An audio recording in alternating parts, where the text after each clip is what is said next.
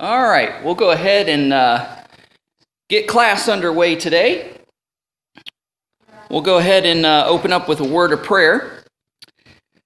Heavenly Father, we want to thank you for this day. Thank you for everyone that's in attendance this morning for our Sunday school class. I pray that your Holy Spirit would open up our hearts and our minds, help us to uh, understand your word, to be able to apply it to our lives, and uh, grow as believers, and also relay this information to other people uh, that we might uh, minister to them and edify them and, and bring them closer to you.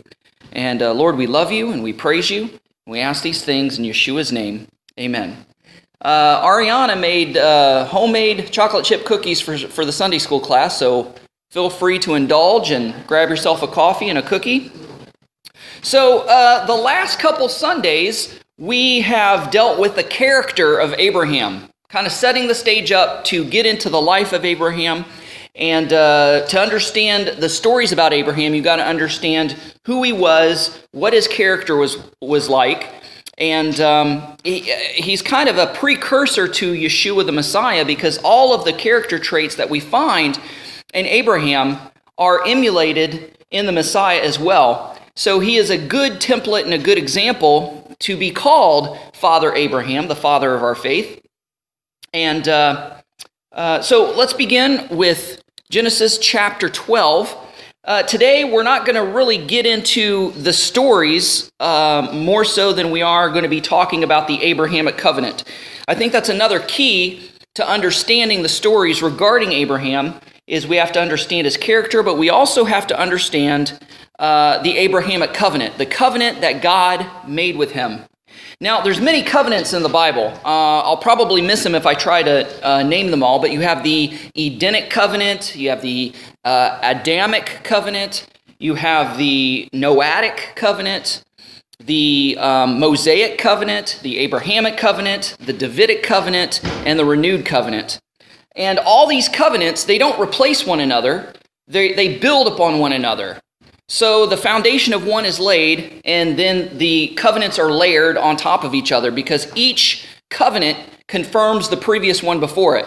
So you had the Edenic covenant, which was the covenant with uh, Adam regarding the Garden of Eden. Then you had the covenant with, that God made with Adam himself. And then you have the covenant that God made with Noah, and so on and so forth. And it just builds on one another. So these covenants don't expire, uh, they don't come to an end. They're not done away with. And sadly, many people will say that certain covenants have been done away with. Uh, the biggest one they say is the Mosaic covenant, but our, our morality and our faith are built on that very covenant. And some of those uh, aspects of the Mosaic covenant are not able to be fulfilled at this time because um, the conditions aren't right to fulfill those aspects of the covenant. Uh, for instance, there's no temple standing in Israel, therefore, there's no working Levitical priesthood, so those aspects of the Mosaic covenant can't be fulfilled. But I liken it unto the Plaster Rock pool. There's rules and regulations clearly stated on the wall of the Plaster Rock pool, but uh, you know, can you fulfill those those rules of the pool right now? No, because it's wintertime. There's no water in the pool. It's too cold. It doesn't mean that those laws of the swimming pool has been done away with. They've just been shelved. They've been put on hold until the conditions are right to be able to invoke those uh, rules and regulations of the pool again. So certain aspects of the Mosaic covenant are just simply suspended or put on hold until the condition is right to fulfill those. Little bunny trail there, but we'll get back on track. So, uh, Genesis chapter 12, we'll begin with verses 1 through 3. says, Then Adonai the Lord said to Abram, Get out from your land and from your relatives and from your father's house to the land that I will show you. My heart's desire is to make you into a great nation, to bless you, to make your name great, so that you may be a blessing. And here's that famous verse that everybody knows the, the crux of, of this, uh, this covenant I will bless those who bless you but whoever curses you, I will curse. And in you, all the families of the earth will be blessed. So we know that Abram had a name change to Abraham. So Abram means father of height. And Abraham means father of the multitude. or father of the peoples. And there's only one letter in Hebrew that was added to Abram's name to make it Abraham, and that is the Hebrew letter He, which corresponds to our letter H. That letter in Judaism, in, uh, in, in Hebraic grammar, is considered the, the letter of life because it, it has a breath sound, a He. And so Abraham, who was virtually sterile, couldn't, couldn't produce life, uh, God miraculously uh, caused him to be able to reproduce once again by adding that H to his name. Same thing with Sarai became Sarah, and Sarah was barren until that H, that letter Hey, was added, the letter representing life. So both of them were kind of rejuvenated. You know, everybody's looking for the fountain of youth. Well, the fountain of youth is found in God. Uh, he can make what is dead alive again. So we see that Abraham was in uh, he it, the scriptures. I don't have the verses written down, but in, in other scriptures, he's called an, Arame, uh, an Aramean. And later in scripture, he's called a Hebrew. So he was originally an Aramean, and the designation of his ethnicity, if you will, was switched to the word Hebrew. Now, Hebrew is a word which means he who is crossed over. And because they were in Mesopotamia, or the Chaldees, you know, they crossed into other people's lands. They crossed a river into another border, into another boundary, into the Canaan land, which would which God had promised to Abraham that would eventually be his and his descendants. And of course, we know that Abraham didn't see this come to pass in his lifetime, but he looked forward to it and he believed God that this was going to happen. And the book of Hebrews, uh, chapter 11, the, the famous hall of faith in Hebrews, talks about how Abraham believed this, even though he never saw it come to fruition in his life. So he, he was his designation was changed from Abram to Abraham. He was an Aramean and he became a Hebrew. So he's the first Hebrew, one who has crossed over. Uh, other there, there's some scholars who believe that uh, this spawned a tribe called the Habiru, and sometimes they link the the Habiru or the Hebiru to um, to the Hebrew people. Uh, interestingly enough, most people know I've been to Africa and uh, worked with the Ibo people, and it's believed that the word Ibo is a corruption of Hebrew, of the word Hebrew. Sounds very similar, sounds almost identical. But we know as, as language progresses and as culture progresses and as time progresses, you lose things in language. Um, like, for instance, uh, sometimes we say, hey, what's up? Or what is up would be more proper. So we get a little lazy, we take out the I, put it in an apostrophe, now it's what's up. And then more years down the road, it's what's up. You know, we take out the T and it's just what's up. And then now people say sup. So we see how language changes and language shortens and language morphs. So we have Hebrew to Ibu. You know, we have what is up to sup. you know, so that kind of gives you an understanding of how uh, language uh, changes things and how things are a little bit different. All right, so we know that originally they were in uh, Haran in Mesopotamia, and uh, they left there. But Abraham's family didn't go with him because in Genesis chapter 11, verses 31 through 32, it says, Terah took Abram, his son, and Lot, Haran's son, his grandson, and Sarai, his daughter in law, his son Abram's wife, and took them out of Ur the Chaldees, which that's where they were originally, to go into the land of Canaan. But when they came to Haran, they settled there. Terah's days were 205 years, and Terah died in Haran. So we know that after this, that's when God gave the ultimatum to say, okay, Abraham, it's time for you to cut the apron strings time to cut the umbilical cord, time to get away from your family, uh, which may seem a little cruel because family is very important in Scripture. So, why would God want him to separate from, from his family? Well, we'll see here in, in a few minutes. So, Ter- Terah, his father, uh, is we can kind of learn a little lesson. So, God kept telling Abraham to get further and further away from Ur of the Chaldees, well, they finally left, and his father and his family went with him up until Haran. And then his family stayed in Haran, and that's where Terah died. So, this is kind of symbolic, a little lesson here that we can learn that partial obedience is still disobedience. You know, it's it's it's like uh, your children. You tell your children to take out the trash, and let's say that uh, you know they um, they they take the garbage bag out, tie the garbage bag, and set it to the side, and put a new liner in the garbage bag. But they didn't take the, the trash out. And then you come back and you say, Well, I told you to take the trash out. Well, I did. No, you didn't. I took it out of the garbage can and set it beside it. Well, you know what I mean when I ask you to take out the trash. I just didn't mean to take it out of the garbage can, take it outside into the into the waste bin so that the garbage people can pick it up. Well, it's still disobedience. Partial obedience is still disobedience. You obey fully or you don't obey at all. It doesn't help if you just do things halfway. And uh, so Terah, Abram's father, is kind of symbolic of partial obedience. Uh, partial obedience is the same as disobedience.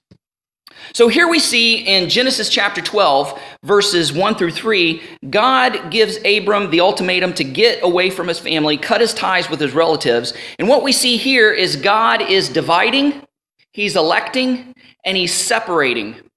And we find this uh, same thing in the Gospels, in Luke chapter 14, uh, verses 25 and 26.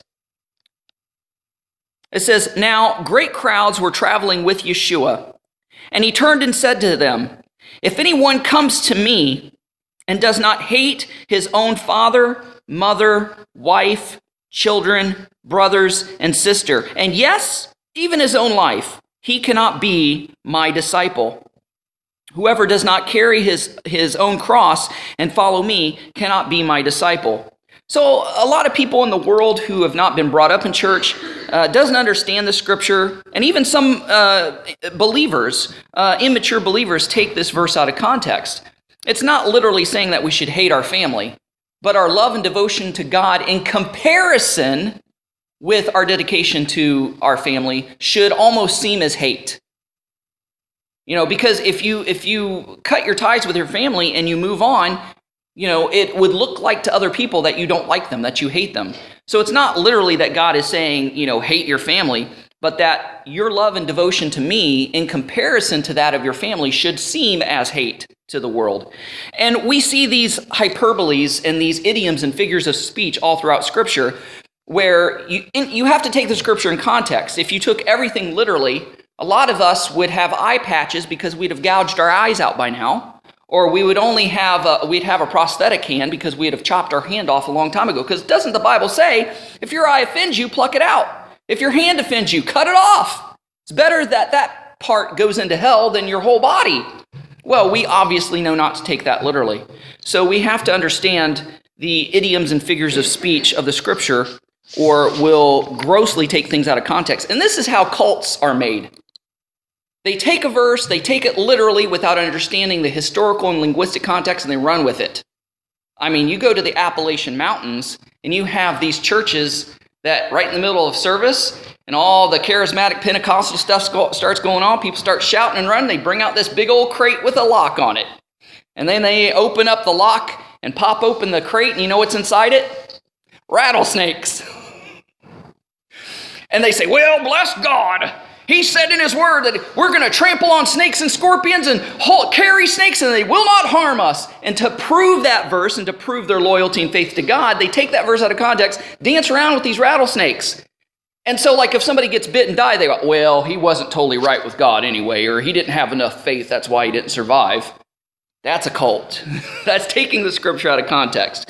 So, we got to understand uh, the context, the linguistic context of Scripture, just as every language has idioms and hyperboles. For instance, I, I bring this up all the time. If I say, woo, it sure is raining cats and dogs out there, well, you know I don't mean that literal cats and dogs are falling from the sky.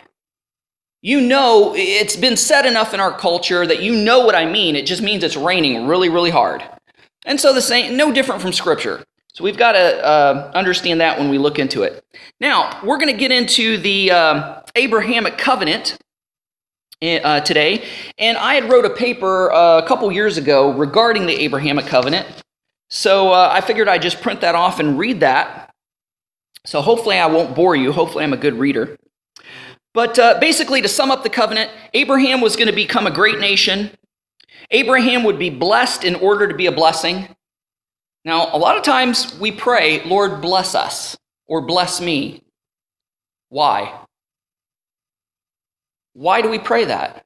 Is it for selfish reasons, just so we could feel good? And why? The, yeah, we are blessed to be a blessing. Exactly. You know, we're not blessed just so that we can have all the perks and feel good. That's just kind of a bonus to being blessed. Um, you know, people focus on the gift and not the giver. I remember when I was a young Christian and the first time I felt the Holy Spirit. Ooh, it was like chills running up and down my spine, and my I got the glory bumps, you know, the goosebumps, and I'm like, ooh, ooh, this feels good. Oh, I wish I felt like this all the time. And so the goal became to get, have that experience over and over and over. Well, it became harder to feel the Holy Spirit because my motives were wrong. I wanted to feel the physical effects of being blessed, physical effects of being anointed or touched by the Holy Spirit, which is the goosebumps and the hair standing up on end and, and all that good feeling. And the Lord taught me very quickly love me, don't love the gifts I give you. And this whole feeling thing, you're not supposed to go by your feelings anyway. We walk by faith, not by sight. It's just that these feelings are a bonus, it's the icing on the cake. It's not necessary. You're just lucky that I let you feel that. So um, we're blessed to be a blessing. So anybody who blesses Abraham will be blessed. Anybody who curses him will be cursed. Uh, Abraham's name, thus his reputation, will become great. Now, a lot of times in Scripture, when we see the word name, it's not literally just meaning name. Like, for instance, there's a cult, and it's actually a Messianic or Hebrew roots cult. So sometimes people lump me into that because they know that I'm Messianic. But they're, they're a sacred name cult. And what I mean by sacred name is they believe that there's only one way to pronounce God's name in Hebrew, and that's what you have to say. You can't say anything else, or God won't hear you because he says, I want my name to be known. I want my name to be known. The scripture says over and over. But that's not what that verse means. A name just doesn't represent a combination of vowels and consonants that makes a sound. A name represents reputation, it represents power, it represents authority. So, you know, you a lot of times on cop shows you say stop in the name of the law. Right? In the name meaning in the authority of the law that I represent, I'm ordering you to stop. So it's not literally stop in the name of the law. It's figurative speech for stop because of that authority. So God's authority and reputation he wants known. Not necessarily how you pronounce the name. There's people's come up with 101 ways to pronounce the name of God.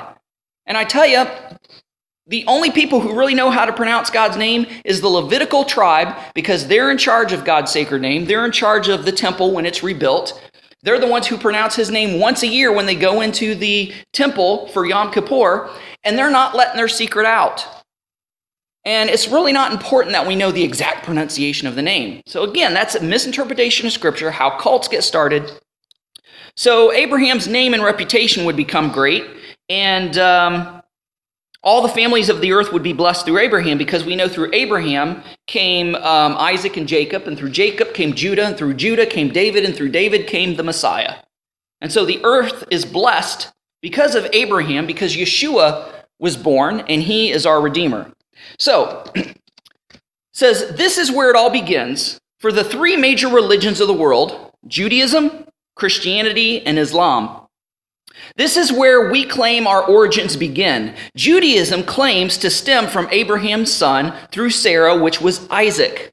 Christians claim to spiritually come from Isaac, and Muslims came, uh, claim to come from Abraham spiritually and physically through Abraham's son Ishmael, which Hagar bore to him.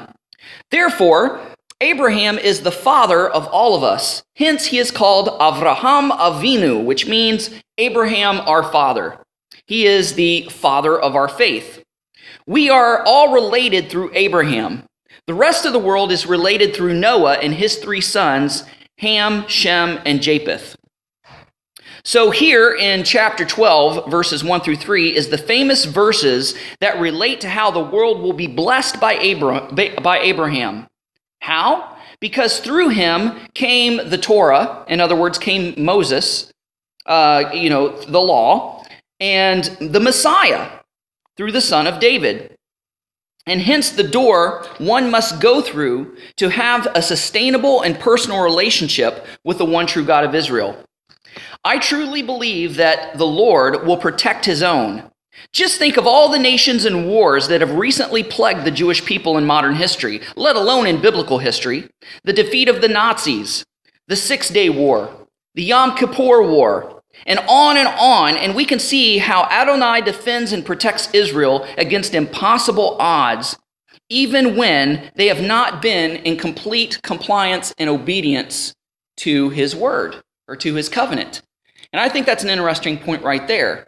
We know that, that, that, Judaism is in rebellion against God because they've rejected Yeshua, they've rejected the Messiah. Sure, they keep his instructions, but the whole symbolism of his instructions was to manifest itself physically. The written word was to manifest in the physical as in, as in Messiah Yeshua. And so um, we're going to later get into this in our Sunday school lessons down the road. But Joseph, uh, we know that Joseph is one of the names of Messiah, Messiah, son of Joseph and it's it's representatory of Joseph in the scriptures of the Genesis account. And it says that his brothers didn't recognize him. Why was this? Because he looked like an Egyptian. He looked like an Egyptian ruler. And sadly, Western modern day Christianity has done the exact same thing with Jesus. They've changed his name from Yeshua to Jesus. They've changed his appearance from a Jewish rabbi to a toga wearing you know, Aryan looking, Greek looking Messiah. And then they also say that, that, you know, Jesus did away with the law. Well, they look at this Messiah and they're like, well, he's just the Gentile Messiah. He can't be our Messiah because number one, he doesn't look like us. Number one, he doesn't believe like the, believe like us. You know, it, it's they don't recognize Jesus as their Messiah because of the way that we've represented him. We've dressed him up like an Egyptian. So they don't recognize him by name or by the way he looks or by the way we present him. And so it's kind of the same, uh, you know, in, in that regards, in regards to Joseph. Uh, so even though that Israel is in, in rebellion in some ways against God and faithful with God in other ways, nonetheless, God has pr- promised to protect Israel because of this very covenant that he made with Abraham. And we'll see why. And it is a very one sided covenant, it's not a fair covenant. It's one sided. And we'll, we'll get to that here in just a second. So, Abraham is considered the father of monotheism. When the world was going with the flow, he swam upstream. Apocryphal and pseudepigraphal literature give Abraham a Moses like beginning, claiming King Nimrod, whom Abram's father Terah was a court official, had a dream of a child that threatened his kingdom and his status as a god as you know because nimrod thought he was was part divine. And it's interesting too that these pagan kings when they die they go through a ritual after their death called apotheosis. And apotheosis is basically becoming a god. You graduate from being a mortal to being a god. And all these pagan kings had that happen to them. And actually, in modern culture, we uh, kind of carry on loosely that tradition. All of the presidents of the United States are in repose in the rotunda, and there's a painting in the rotunda called the Apotheosis. And it's basically a pictorial representation of how all the presidents ascended to godhood. Nobody's going to say that out loud, but it's painted in the rotunda. And, you know, so they're following a lot of these ancient pagan rituals uh, because, you know, they say, oh, well, we're just respecting our president. Well, maybe so, but what's, why are you doing this? Why that painting? And, and, and that painting has nothing to do with God or Jesus or, or you know, the, the Judeo-Christian scripture. It's kind of weird. So, um, all right, so we have uh, King Nimrod who has this dream that there's going to be this child that threatens uh, uh, his, his status as God. His advisors and court soothsayers interpret this to be Terah's newborn son, Abram. So Nimrod told Terah to hand him over to be killed. Terah complied by deceitful means by giving Nimrod the infant of his household servant, who was born at the same time Abram was. While Terah hid his child in a cave, uh, while growing up, uh, it, is say, it is said that the, um, while growing up in the cave, it is said that Abram was miraculously given sustenance from the rocks, oil and milk from the rocks. And of course, this is apocryphal, pseudepigraphal literature. We take it with a grain of salt. It's just interesting legend that kind of links uh, or gives more um, gives more to the story that we have in the canonical scripture accounts. Surrounded by nature in the wilderness, via deductive reasoning, Abram eliminates all the gods down to one God, the one true God. And there's also other accounts that um, instead of after he spent some time in a cave growing up, because of how Moses was concealed for several months, uh, so was Abraham. He got too big uh, and he couldn't escape notice, so he was sent to live with Noah and Shem. And Noah and Shem taught him more about this one true God. He came to the conclusion with on his own that it existed. So he said it couldn't be the sun because clouds cover the sun. Uh, it couldn't be clouds. Uh, the wind drives them away. And so, one by one, the forces of nature were eliminated as candidates for the one and only God. And Abram concluded that there must be only one all powerful being behind every force of nature that rules the entire universe. So, Terah, Abram's father, ran a lucrative business making and selling idols. Once, when Terah left Abram to run the shop while he ran errands, Abram destroyed all the idols but the largest. He put an axe in the idol's hand, and upon his father's return, his father went ballistic, asking what had happened. Abraham said that the largest idol became jealous of the other gods, destroyed them all. And his father told Abram that he was ashamed to have such a liar for a son because everyone knew that idols could not move or talk. So there was no way that the large idol could have smashed the other smaller idols. To which Abram replied by asking his father, If you knew such was true, why do you make and sell and worship them if they are truly lifeless and powerless, as you say? So later, before Abram's call to leave Ur, Nimrod required all to bow down and, uh, and to worship him and to worship idols, to which Abram refused and like the three Hebrew children in Daniel, was promptly thrown into a fiery furnace and survived unscathed. Again, this according to the book of Jasher, book of Jubilees. Um, so he survived unscathed. Shortly after this event, Abram received the call that we read about in Genesis 12, 1 through 3, that we just read. So, all three faiths of Judaism, Christianity, and Islam, Abram is known for being the first monotheist and for being his, extremely hospitable to strangers, which all three faiths attempt to emulate. All right, so uh, we read verses 1 through 3, and this is kind of getting into the nuts and bolts of the covenant itself.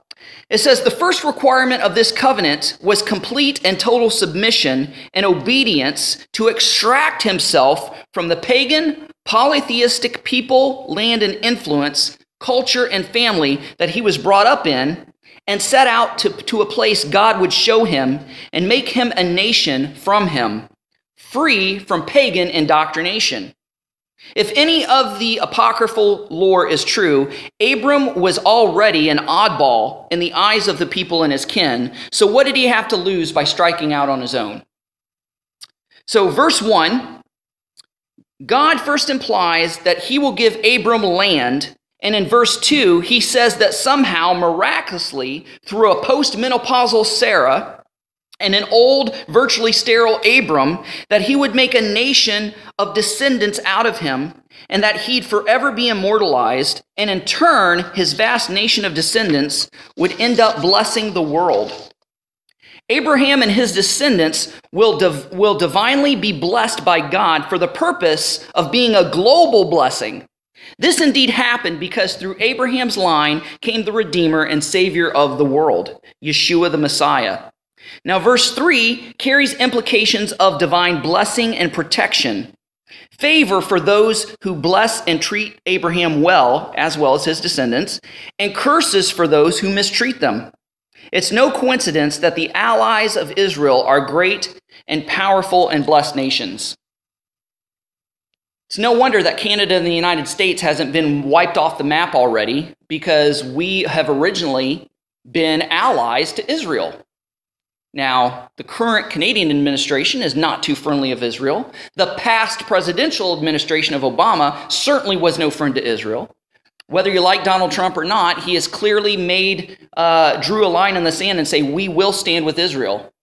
He supported Israel. He supported Benjamin Netanyahu. He's moved, he, he's declared. Other presidents have promised this. He's the only one to fulfill this promise. He declared Jerusalem the capital.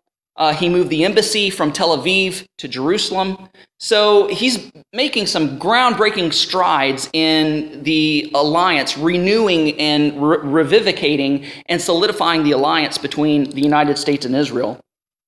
And so, because we're blessing Israel because we're supporting Israel, uh, America and Canada are blessed as a result of that being associated and being allies of Israel. Other nations who have stood against Israel have been decimated.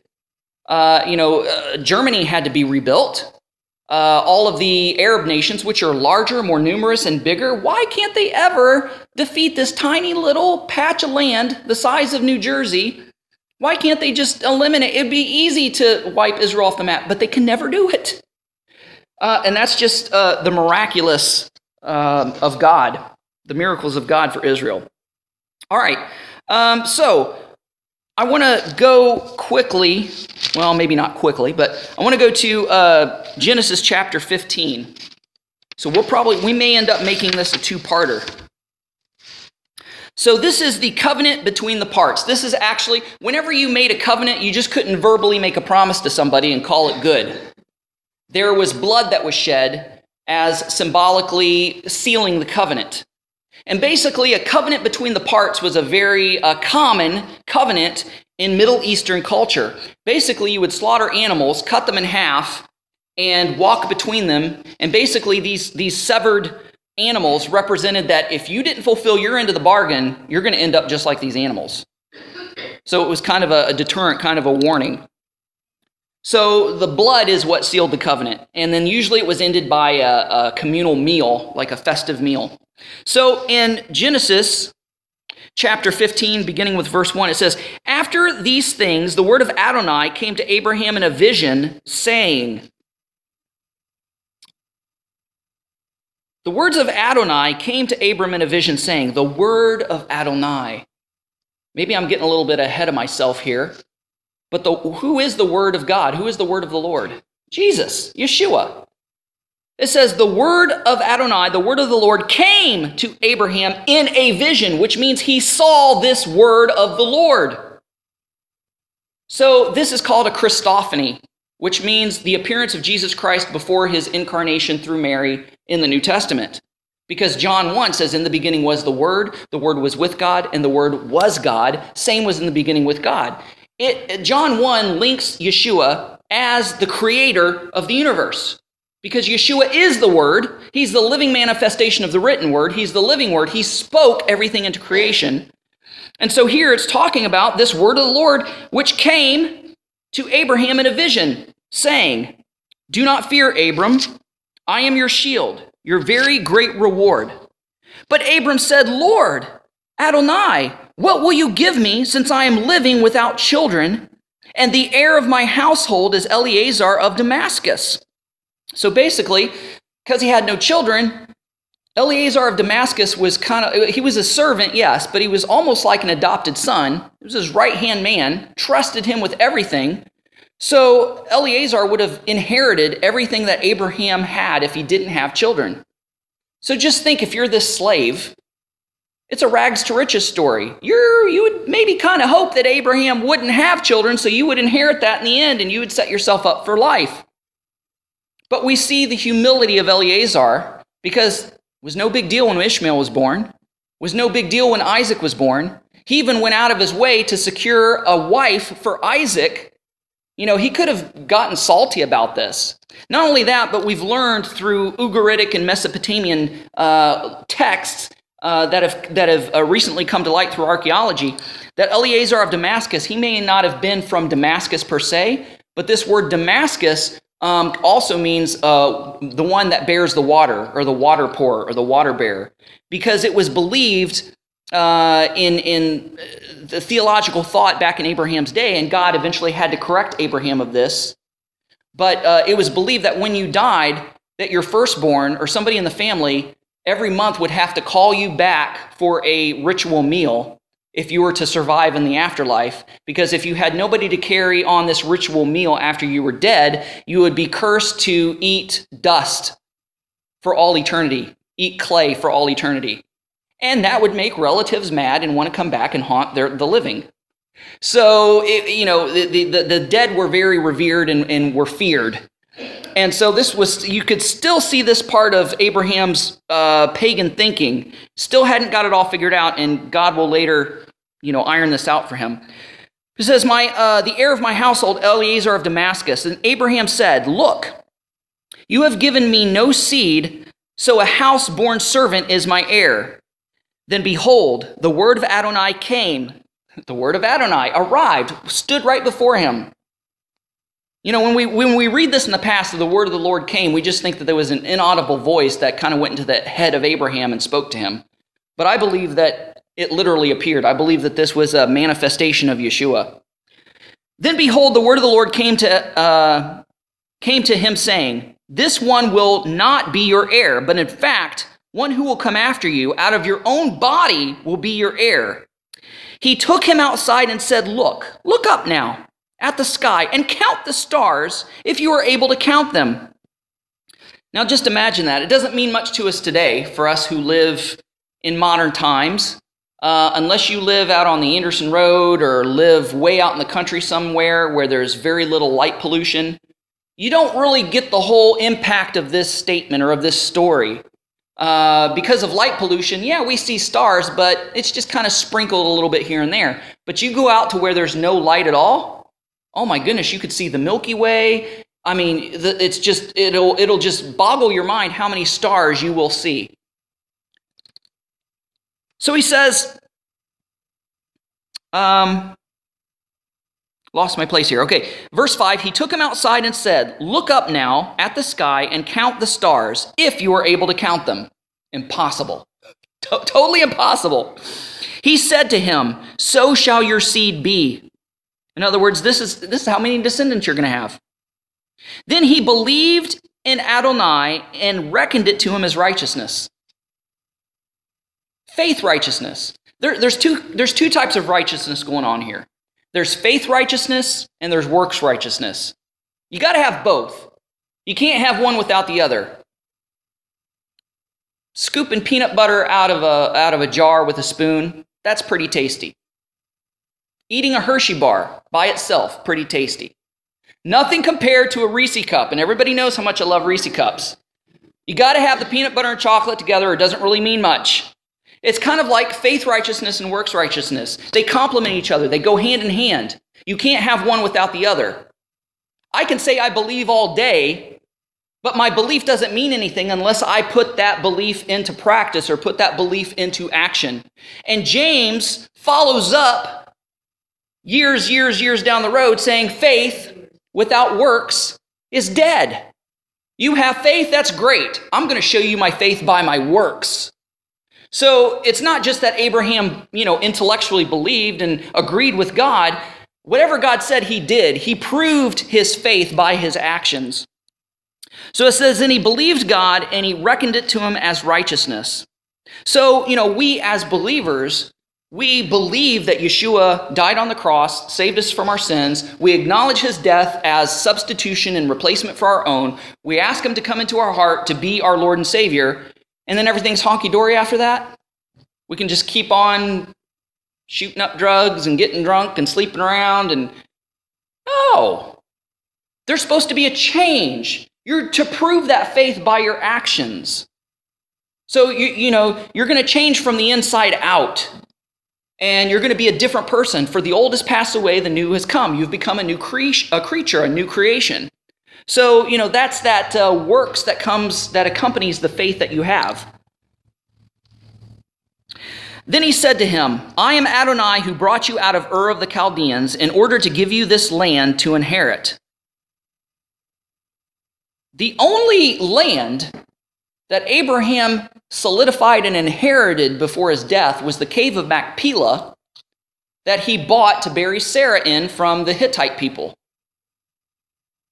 But here, God promises him that you're going to have all this Canaan land. He never saw it in his lifetime. And as I said, in Hebrews chapter 11, says that Abraham believed God anyway, even though he didn't see it come to pass. Um, so he said, My Lord, how will I know that I will inherit it?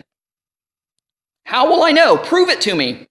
Then he said to him, Bring me a three year old young cow, a three year old she goat, and a three year old ram, and a turtle dove, and a young bird. Notice anything about these animals that are named? They're all clean animals.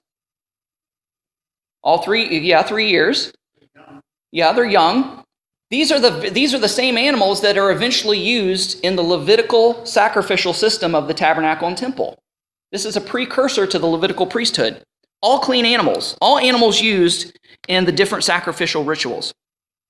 Uh, verse 10 So he brought all these to him and cut them in half and put each opposite the other, but he did not cut the birds. Basically, what, what, it's, what the rabbis say is that uh, he took his thumbnail he wrung the bird's neck to kill it, took the thumbnail, and kind of popped the bird's head off like a lid. It was still attached, but you know he didn't split the anyway. So and others say that he tore it by the wing and just split it just shy of cutting it totally in half.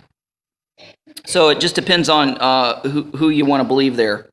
All right, so he brought all of them and cut them in half, put them uh, each piece opposite the other, but he did not cut the birds. The birds of prey came down upon the carcasses, but Abram drove them away. And when the sun was about to set, and a deep sleep fell on Abraham, behold, the terror of great darkness was fallen upon him. Then he said to Abram, Know for certain that your seed will be strangers in a land not their own, and they will be enslaved and oppressed 400 years. That's a prophecy of the Egyptian bondage, the Egyptian slavery. But I am going to judge the nation uh, that they that they will serve. Afterward, they will go out with many possessions, but you, you will come to your fathers in peace. In other words, you're not going to see this prophecy come to pass. You're not going to see this happen. You will be buried in a good old age. Then the fourth generation will return here, for the iniquity of the Amorites is not yet complete. Then the sun set, and it became dark, and behold, there was a smoking oven and a fiery torch that passed between the pieces.